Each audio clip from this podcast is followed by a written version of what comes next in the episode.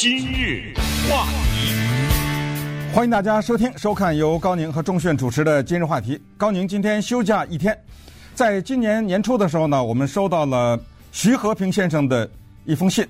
这封信呢，提醒我们今年的六月二十六号是著名作家赛珍珠诞辰一百三十周年的纪念日。同时呢，他告诉我们的两个信息。第一个信息呢是徐和平先生，因为他多年研究赛珍珠。所以呢，他刚刚写了一本新书，而且也就是在六月份才出版，叫做《再见赛珍珠》。同时，第二个信息呢，就是下礼拜二，就是六月二十八号，在我们这儿的著名的 Nixon Library、Nixon 图书馆呢，有一个比较大型的纪念赛珍珠诞辰一百三十周年的这么一个活动。那当时呢，我收到信以后，我就说很好啊，那还早嘛，那才二月份，那咱就等到六月份再说吧。那么在这个过程当中呢，我和徐先生有电子邮件的来往，有电话的来往，后来呢又建立了一个微信的关系。但是这个时候呢，我都没有看到他写的这本书呢。可是对于赛珍珠呢，我是略知一二，所以我也挺兴奋，就终于在几天以前呢，他的书寄到了，因为是在中国大陆出版的。这个书寄到了以后呢，他。亲自到了电台，把这个书送给了我和高宁一人一本。那么我当天晚上就把这个书看完了。我只能讲这样一句话啊，就是他的这一本书呢，大大的填补了我对赛珍珠这个人物的了解的空白。那么在当今的这个中美关系的情况之下，在当今的社会以及美国以及世界各种头绪纷乱的情况之下。我们为什么要谈一百三十年以前的这个人物？假设你不知道赛珍珠是谁，假设你以为赛珍珠是赛金花的姐姐，那假设你对赛珍珠只是有非常淡的了解，那么我在这里告诉大家，今天的这一集节目听完以后，你会对赛珍珠有一个比较全面的了解。那么还有谁？能够比写《再见赛珍珠》这本书更有资格讲赛珍珠呢？那就是徐和平老师。那今天呢，我也是非常高兴有他坐在我的身边，来跟大家，我们今天就来介绍一下赛珍珠奇人奇事。徐老师，你好，你好，你好。那咱们就开场了啊！我就知道呢是这样的，因为赛珍珠呢是长在中国的镇江，而你跟镇江。也有不解之缘，我想问你，赛珍珠这个人物，在你的生活当中从无到有是怎么发生的？你怎么遇见他的？以及这个人物为什么让你从八十年代开始研究跟踪，一直到现在？好，嗯，谢谢钟迅老师的提问啊。其实我跟赛珍珠的结缘呢，是在一九八零年，四十二年前了。那时候呢，我呢刚刚调到江苏镇江市外事办公室工作，因为我是毕业于南京师范大学外语系英语专业。那调到外办呢，就担任英语翻译了。所以在一九八零年三月五号，我在接待美国印第安纳大学代表团的时候，一天早餐嗯后，大家要上车，一位美国客人拿着一本书《Good Earth》在问我，说：“徐先生，你读过这本书吗？”我说：“没读过。”我说：“作者是谁？”他说：“Pearl S. Buck。”你知道？你知道他吗？我说我也不知道。我这本书写的什么？赛珍是什么人呢？他说：哇，你这个都不知道？这可是一本得过诺贝尔文学奖的一本著作啊！西方人、美国人都知道啊。这个作家他就生长在你们镇江，而且生长了十多年了嘛，好像他的自传里面写他在中国生活了十三十多年。就这样一下让我非常惊讶，我从来没有听说过。接待完了以后呢，我一方面向领导报告这件事情，另外一方面我到图书馆去了查找资料，什么都没有。然后问了很多翻译啊，呃，一些老同志啊，来自北京、上海、南京的，他们也都不知道。这更让我好奇，这么一位得了诺贝尔文学奖的作家及其作品，为什么在我们图书馆里看不到？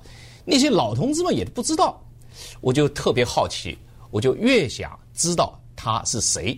他为什么写这本书？他跟镇江的渊源关系又是如何？嗯，因为当时正是改革开放嘛，每个城市都想打出自己的对外知名度啊。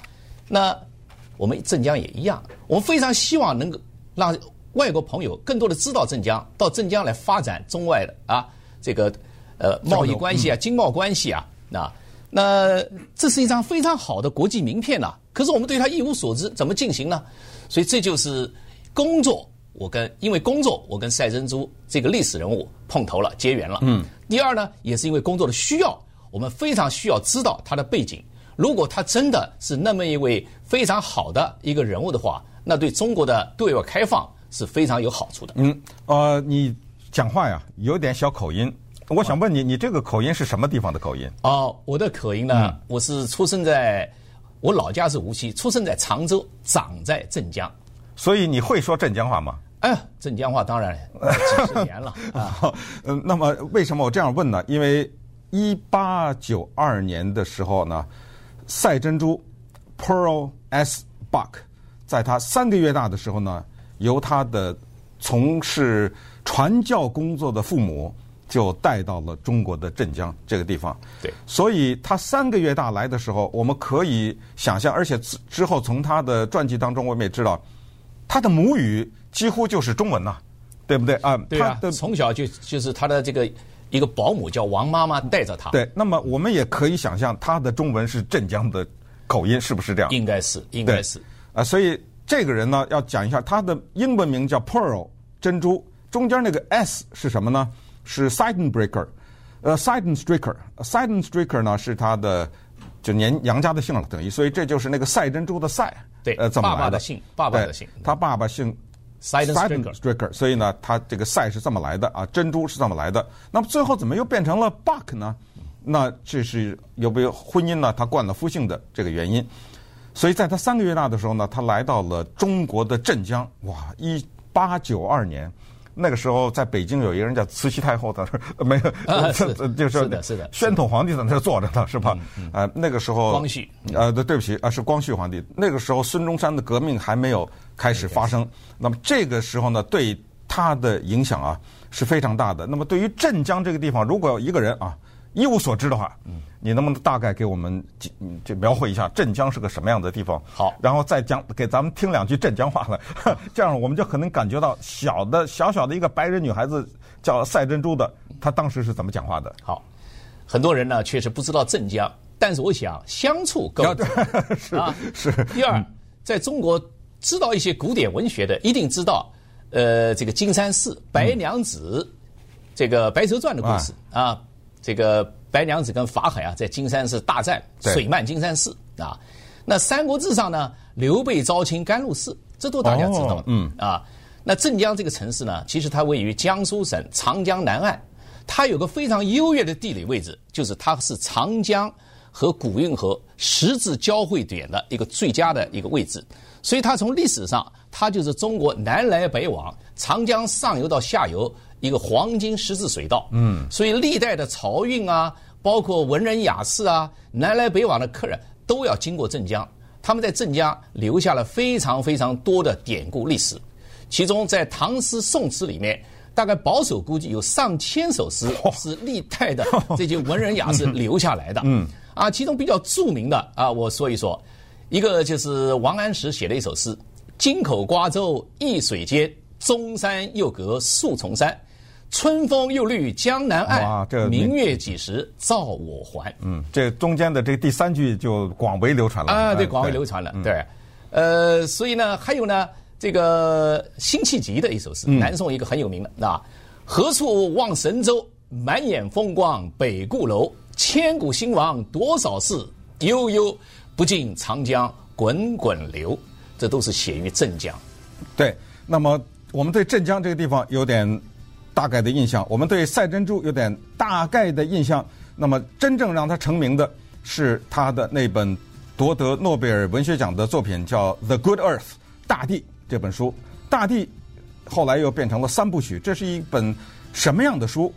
根据这本书又研发出了一些什么样的话题？咱们接下来就好好的了解一下《大地》这本书。如果你要是看华语电视的话呢，我们也有一些展品展示给大家。话题，今天我们在和徐和平先生聊赛珍珠奇人奇事。原因皆是因为在今年六月份的时候呢，他完成了新作叫《再见赛珍珠》。同时呢，今年的六月二十六号是赛珍珠女士诞辰一百三十周年的纪念。然后下礼拜二的时候，在 Nixon Library 呢还有一个活动，而且是免费的啊！如果大家对这个活动有兴趣，想去参加或想多了解一点赛珍珠这个人，同时也想和徐和平先生当面交流的话，那么。大家可以上一三零零 .com 这个网站的首页去了解那个时间呐、地点呐，怎么回事啊？了解这个情况。那么等一下呢，我们也会把这个活动简单的介绍一下。那么我手里拿的这一本书呢，如果你看华语电视或者 YouTube，你可以知道它的名字呢叫叫《再见赛珍珠》，但是这个再见呢，不是告别的意思，而是应该是重逢啊，或者是哎再一次见。那么为什么用这个标题呢？这就跟刚才节目一开始的时候，徐先生讲到八十年代的时候，他在中国任何地方找不到任何关于赛珍珠的资料有关系，因为这个当中呢有重大的历史原因，使得这一位知名的女作家呢，曾经一度跟中国呢失去了一些关系。这个背后当然也有政治的原因。这个就是我说的，我读了他的这一本《再见赛珍珠》之后，给我。弥补的一些空白的那一个部分，就这一段呢，我还真的不知道。呃，后来在这本书当中，我了解了这个背景。那么，在一九三一年的时候呢，他在中国南京创作的长篇小说《大地》（The Good Earth） 出版。出版了以后呢，他人在中国，书在美国出版，他全然不知，昼夜之间，他变成了一个国际名人。他这个书呢，瞬间就让他在当年获得了 Pulitzer Prize 这个普利策文学奖，同时也获得了叫 Howells 叫 Dean Howells William Dean Howells 这一个文学奖。同时呢，在一九三八年的时候获得了诺贝尔文学奖。这个书的出版呢，变成了六十多个国家、一百四十多种不同的文字的翻译，奠定了他在文学史上的地位。后来，当美国的米高梅电影公司决定拍摄。这个电影的时候，花了当时一个打破纪录的小说改编电影的版权费五万美元。五万美元你听着不多，但是在一九三十年代的时候，我在网上算了一下，就等于现在的将近一百万美元啊，八十九万左右，这么一个高价拍成了电影，而且这个电影呢也非常的辉煌啊，在电影史上呢有他自己独特的记录。那么说到《大地》这本书，咱们再一次请教。徐和平先生啊，在你从八十年代跟踪赛珍珠研究一路研究，那么我相信你的起点一定是《大地》这本书啊，给我们讲讲这个书的它的一些背景、它的创作过程等等。赛珍珠呢创作《大地》并因此成名，获得诺贝尔文学奖，其实背后呢跟他在中国几十年的生活密切相关。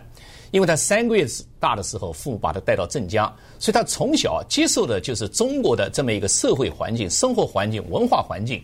比如说吧，从小带他的一个保姆叫王妈，嗯，就天天跟他讲那个本地的话了啊，可能是苏北话，可能是镇江话，讲来讲去都是中国的情况啊。还讲了很多那个呃儿童爱听的故事啊啊！长大以后呢，他的玩伴也是中国的小伙伴啊，各种各样中国小孩玩的游戏他都会啊。然后呢，镇江呢又是一个呃有很多寺庙，他家附近很多寺庙，带他去到寺庙里面求神拜佛啊。晚上呢，听叔叔一人讲中国的这些呃典故的故事，所以他听得如痴如醉。再大一点呢，他爸爸给他请了一个孔秀才教他中文四书五经啊。所以他这样子呢，就受到了很多的中国的文化的影响啊，然后又到美国上大学，接受了美国的这个教育。所以当他在一九一四年结婚，然后跟他的丈夫农学家布克先生到安徽宿州农村的时候啊，他在那生活了五年。大家都知道，在安徽的这个这个北面呢，宿州那一带是一个农业区，呃，经常呢遭受到水灾、旱灾。呃，这个蝗灾，蝗就蝗虫，嗯，所以他看到了这个中国农民的一个辛苦，因此，当她一九一九年跟她丈夫呃到南京，她男她她丈夫是在金陵大学任农学系教授啊，然后在那儿工作以后的话呢，她一直就想写书啊，一直想写书，但是又又结了婚啦，又有孩子啊，孩子呢又是一个痴呆儿，所以呢，她分了心，她没办法写，一直到了二一九二九年。他终于有时间了，他要花三个月时间就写了《大地》。嗯，为什么他要这么写呢？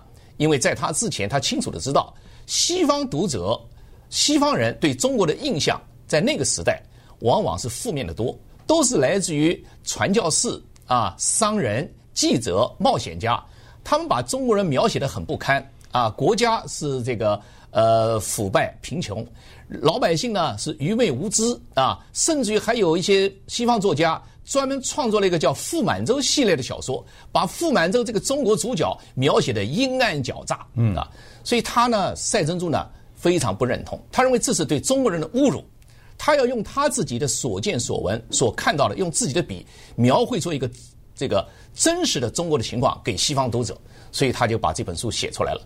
结果出版以后，真的效果特别的好，在第一年，一九三一年第一年，这本书。就登上刚出版就登上榜首啊，畅销榜首，一年这个再版了十几次，哇，将近二十次，所以这样一下子呢，就改变了很多美国读者，包括西方读者对中国人过去的那个负面的印象，对中国人产生了一种同情与好感。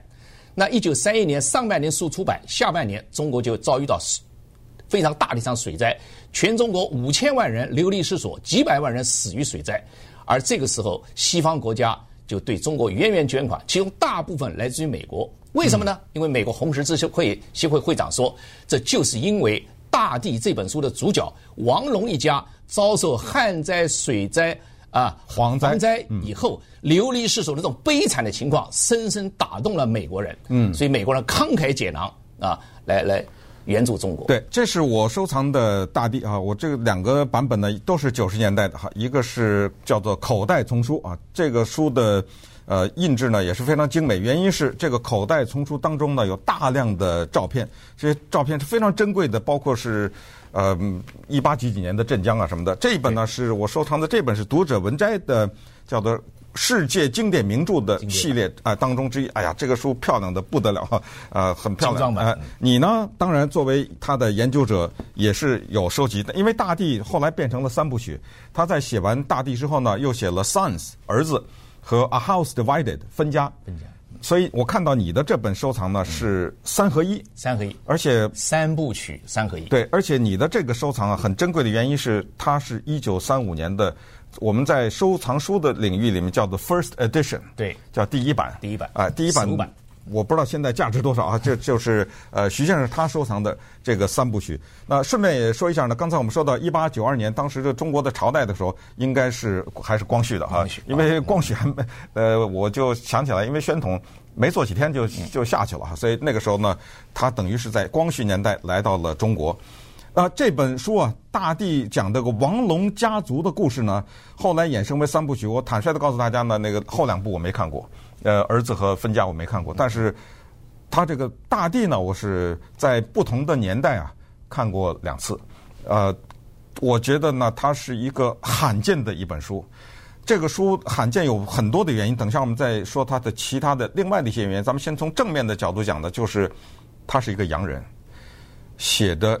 纯粹中国的事情，中不能在中在中国的安徽的，简直就是最底层的那个农民啊，穷乡僻壤，这这给人家干活的那么一个人。但是这个书我用四个字的形容叫做波澜壮阔。为什么说他的家族是史诗一般的描写？就是，当然，我想这个里面没有什么剧透的问题了哈，就是这么一个穷苦的农民，故事从他娶妻开始讲起。娶的那老婆也是人家家里的奴隶，呃，等于是这么一个。但是他的生活后来的大起大落，他刚才你说的经历，到到最后就没饭吃啊，就是从在街上要饭，到后来变成财主的这一种，中间有了中国大革命的这种风起云涌的这样的描写。其中蝗虫的那个描写呢，那一段在米高梅的电影当中，当时的电影科技还没有达到现在这么先进的时候。让这个电影呢，在那一年勇得了奥斯卡最佳摄影奖，是因为他拍摄的蝗虫的那一段。当然，这是一个黑白的电影啊。然后呢，就是他的这个电影的女主角呢，是这个呃 Rainer 哈，Louise Rayner 呢，她得了那一年的奥斯卡最佳女主角奖，所以也是给这个电影的呃就就等于对介绍中西的文化呢起到了很大作用。关键的是刚才你说的，就是这个书它打破了以往的一个东西叫刻板印象，它把中国的一家人写成是人，不是形象。对，呃，就是这个家叫王龙的这家人换到爱尔兰去，换到土耳其，换到哪儿，他都是人，他具备人的一些很基本的东西。这个是他的书，就是改变了西方对中国人的那种刻板的印象的看法。这是非常了不起的，以一己之力，一支笔一本书啊，能起到很大的作用。当然，西方人改变对中国人的印象，不完全是他一个人写书，当然还有其其他其他许多中美友好人士对中国情况的一个完整反应，比如很多记者啊，在三十年代啊，三 S 啊，爱德加斯诺。啊，安娜·路易斯特朗和史莫特莱啊，以及其他的一些美国的一些作家的人士了，也多多少少从正面报道了一些中国的情况，特别是二战期间，中美结成同盟，共同抗击日本侵略者啊，法西斯，所以然后最后啊，还一起取得了这个二战的胜利啊，所以这些呢，都是中美友好当中的一些这个正面的啊，非常好的。一个发展状况，一个过程。嗯，但是大家所不知道的就是呢，也许就是这个书出版了以后，在西方引起了这么大的轰动，但是中国的这方面从鲁迅开始啊，就一片的骂声。呃，这个又是什么原因？同时呢，除了写作以外，赛赛珍珠还有另外一个重大的贡献，就是将《水浒》翻译成了英文。这个故事啊，你一定要听。今日话题，今天接受今日话题访问的是。美国著名作家赛珍珠的研究者徐和平先生，他的新书呢叫《再见赛珍珠》，当中呢第二十三页有这样一段描写，我觉得是挺有意思的哈。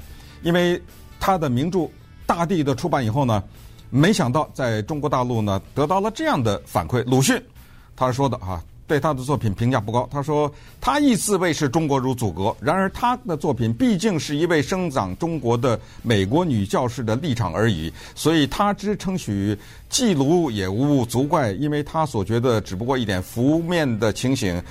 嗯，只有我们做起来，方能留一个真相。那意思就是说，你是外国人，对，你懂什么中国呀？要要我们自己写。那么接下来呢？除了鲁迅以外，巴金也有说啊。”我素来对赛珍珠没有好感，这是巴金说的哈。然后茅盾也是说啊，赛珍珠的小说歪曲了中国农民的形象。接下来有什么胡风啊等等这些人，包括胡适啊，包括胡适，胡适都对他很不客气。对，最终在一九三四年的时候，当时米高梅电影公司来中国拍摄《大地》，结果得到了国民党政府的阻挠，觉得你这个东西对中国。比较负面，所以我不让你拍。这说实话，这些东西都是我读你这书里面才知道的。那么这个情况就是中国的从文人到政府的负面的这个反应，你在研究的过程当中，你有什么样的分析，或者你觉得是什么样的一种心态呢？嗯，是这样。这个赛珍珠获奖以后啊，虽然在社会上得到很大好评，比如荣登榜首啊，然后获得普利策奖啊，嗯，呃，和这个一九三八年诺贝尔文学奖了，但是呢，在中美两国。文学界啊，包括这个社会，也包括政府方面，对他呢有很大争议。正如刚刚钟欣老师在书中讲的啊，鲁迅啊、巴金啊、茅盾啊、胡适啊等等，对他，其实是代表了中国当时的这个作家，尤其是作家也是知识分子当中的知识分子群体当中的一个很重要的部分。他们的认为呢，就是说，《大地》这部书描写的主体是农民，而农民不代表中国。而且农民呢，描写的农民又是呃，这个这个在非常呃穷乡僻壤的地方遭遇那么多水灾，哎呀，中国这个破破烂烂的东西怎么都给这个西方读者知道了？家丑是吧？对，家丑外扬了。嗯，应该描写我们能代表中国的这个现在跟未来的知识分子或者当局啊，所以这是一个很大的，其实是一个认知上的一个一个很大差异。那但在美国的这个呃文学界呢，对他呢也是颇有啊这个微词，说赛珍这个小说啊，其实就是通俗小说，不符合美国文学界对作品的一个呃固有的定义，所以觉得。呃，水准不高啊。对，包括他得诺贝尔奖，我也知道那个时候人就说：“哎呀，你你这个得了诺贝尔奖是因为中国抗战啊，呃，诺贝尔委员会是为了呃让国际社会同情中国，对，所以给他了这么一个诺贝尔文学奖。有是一直有这样的说法。其实不是，嗯，诺贝尔文学奖的评奖它有标准，就他评获奖的一个基础就是，不是因为他一本书，也不是因为他某一年，而是根据像赛珍珠得奖，是因为他写了四本中国题材的小说，时间跨度差不多有十年以上。嗯啊，第二呢，他还写了三本这个传记性的啊传记性的小说，一共七本小说，而这七本小说在发表以后，读者是超过百万。第二个书评读者的反应，媒体的反应也是好评如潮。嗯，所以在这个基础上，然后再再再再再给予他这么一个崇高的荣誉。当然，赛珍珠获奖正好是一九三八年，日本啊一九三七年侵略中国，所以赛珍珠这个时候他是视中国为他的第二祖国的。嗯，所以他发表了一篇讲话。支持了中国抗战，认为中国是不可征服的，所以很多人就把这一段呢认为是诺贝尔文奖评奖委员会 是因为他呃为了支持中国抗战啊，为了世界反法西斯战争，所以给他一个呃这个这个所谓的荣誉啊或者是什么的，其实不是的。嗯，那么接下来呢，我知道啊，告诉大家，今天这个节目啊，说要在一期节目里把我们想讲的关于赛珍都讲，那是没可能的哈，因为我告诉大家，你是看不到徐老师。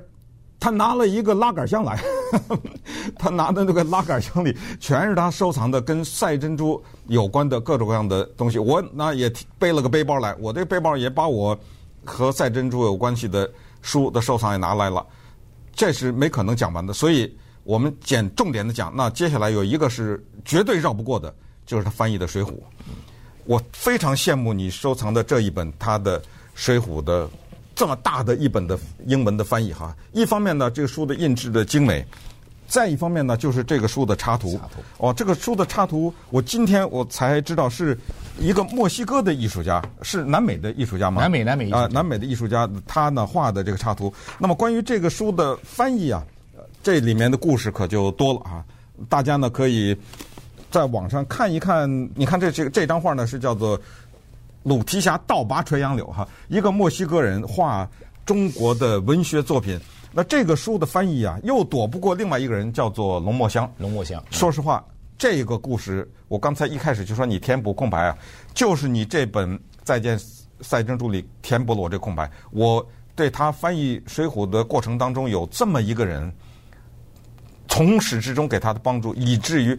以还以至于后来能够成功的完成，这是首创了。嗯，和两个人后来的翻脸，这个故事我真的不知道，你给我们来讲讲。好的，嗯，首先呢，先补充一点啊，就是赛珍珠呢，在沟通东西方文化交流方面呢，他做了几方面工作。第一，自己写中国；第二呢，他特别注意发现和邀请中国作家用英文来写小说介绍中国，其中最著名的是林语堂先生。嗯。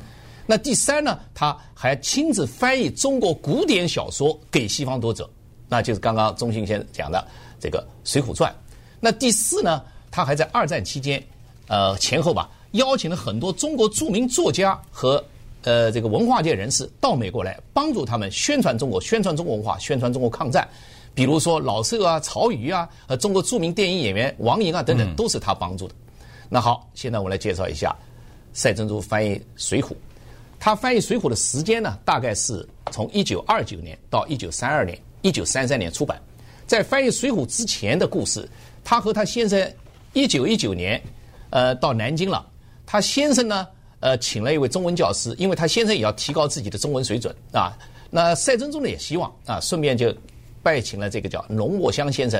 啊，他在金陵大学呃担任一个工作，秘书工作，所以两个人就跟龙墨香先生呢就学中文。龙墨香先生呢是来自于安徽，他的父亲是一个前清秀才，所以家学功底啊，中文非常好。特别他还研究中国古典小说，呃，准备写一本中国古典小说史，因此他从龙墨香先生那儿得到了很多关于中国文学方面的一个教育，所以他在写作。这个他后来的小说里面采用的就是中国的章回小说方法，跨时代，世界很大，各种各样的线索，主人物、主线、主人物，呃，次要人物，主线条、次线条，哎呀，跨时跨的很大。他就是从龙墨香先生那学来的。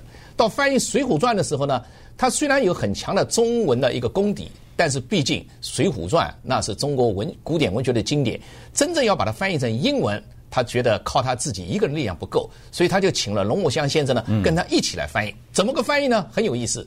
呃，这个他让龙墨香先生读一段《水浒传》的原文，中文原文，然后解释给他听。那赛珍珠呢，听懂了以后呢，哎，赛珍珠自己就翻译成一段英文，嗯，然后呢，把一段英文呢再翻译给龙墨香先生听，哎，我翻的这个对不对？龙墨香先生再用中文给他纠正一下，哦，定稿这一句一段下来了，就一段一段前后花了三年时间。那龙墨香现在在这段时间全力以赴帮助他不取分文，因为他也知道通过赛珍珠这支笔去宣传中国古典文学给西方，这对中国来讲是一个非常有意义的事情。当然。赛珍珠也知道龙伯香先生在这个过程中付出很多，所以有个承诺，说这本书将来出版了啊，要算我们俩的合意。嗯。啊，第二的话呢，呃，如果有钱赚的话呢，那我要付酬稿给你的。嗯、啊，龙伯香先生也啊微笑默认。但是等到这本书出版之后的话呢，哦，还有一个，就赛珍珠还请龙墨香为《水浒传》写了个序。是。啊，但是真正书出版之后呢，这三个都没有，这个都都没有。嗯。啊。原因可能是什么呢？第一个，没有写序言，那可能是龙墨香先生的序言可能不是写的太一个大本身不是太出名。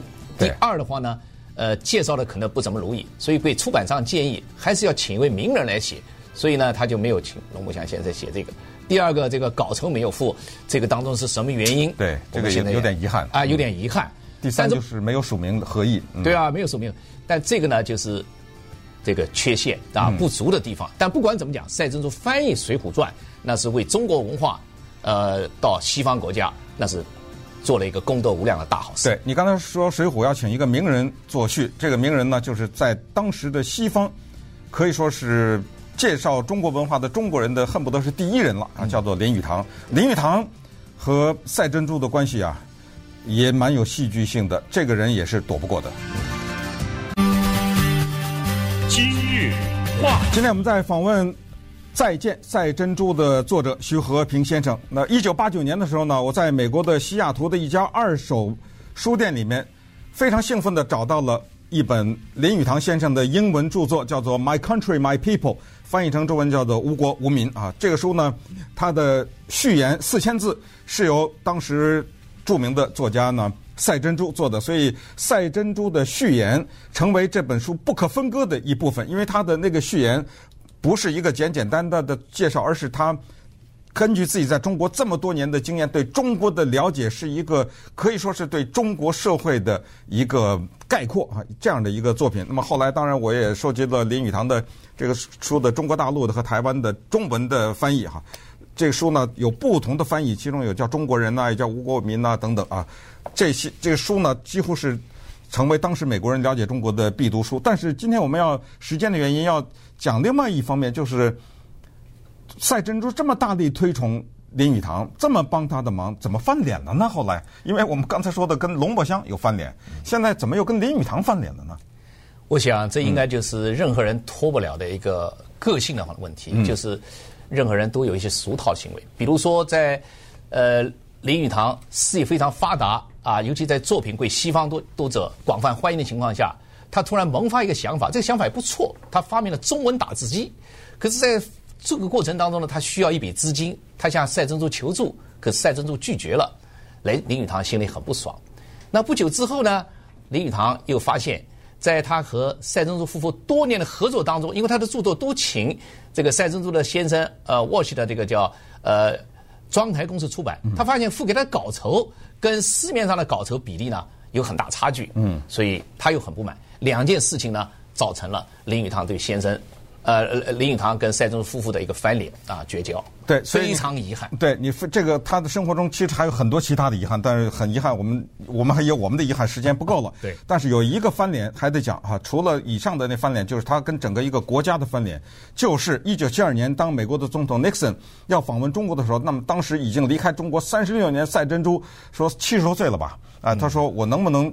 回一趟中国，而且是跟着美国总统回去。八十岁，哦，八十岁了是吧？啊，我对我跟着美国总统回去一趟，这个太光荣了嘛，对不对？而且我是这么一个重要的人物，在中国待了将近四十年，结果被中国政府拒签了。嗯，当时的拒签信，这也是你的书啊，两百四十一页是这么写的，而且是加拿大的领馆。嗯，为什么是加拿大的领馆？因为那个时候中美没有建交，中国在美国有联络。对，可不是嘛。啊，那么在这这么说的啊，中国的政府说。长期以来，你在著作里采取歪曲、攻击、谩骂新中国人民及其领导人的态度，所以我们决定这个。我看你书里写叫“晴天霹雳”啊，晴天霹雳。嗯，你满腔的热情啊，嗯、他其实想跟尼克松到中国重新写一本新中国的书。但是拒签了，拒签的理由就刚刚讲了。其实背景什么，就是在文，就是在四九年以后，当中美意识形态冲突的那个封闭期间，中国发生了几件事：反右、人民公社和这个文化革命。他写了三本书：梁太的《北京来信》、梁太的三个女儿，还有一本书。那么对中国当时这三者三个运动表现不同，呃，不同看法。所以的话呢，中国在一九六二年组织了一个对他的一个批判，批判他为帝国主义文人。所以。因为当时还处于文革，极左思潮还非常那个流行嘛，所以这么一种人到中国来怎么可以呢？第二，也是当时在中国政治生态当中有个四人帮，他们想插手周恩来掌控的中国外交界。那赛珍珠呢，在这个在这个当中呢，曾经帮助一个江青的一个呃很不满意的个人叫王莹，因为王莹在美国十二年受到江青的受到这个赛珍珠很大帮助，所以这个时候贸然的请。赛珍珠来，一定会让被关在监狱的王莹事件又被四人帮利用，而从而呢破坏了中美重新恢复邦交的啊不交往的这么一个战略的任务。对，所以宁愿呢得罪人情，而不愿得罪战略大局。而赛珍珠呢，后来晚年做了大面积的慈善的工作啊，包括他的欢迎之家等等，专门收养这种美亚的混血孩子这些事情呢。太多的信息，如果大家有兴趣的话呢，可以上一三零零 dot com 网站的首页看一下，在下礼拜二啊，在 Nixon Library 的这场活动，希望大家有时间的话前去参加。谢谢徐先生，谢谢宗庆老师，谢谢，谢谢观众。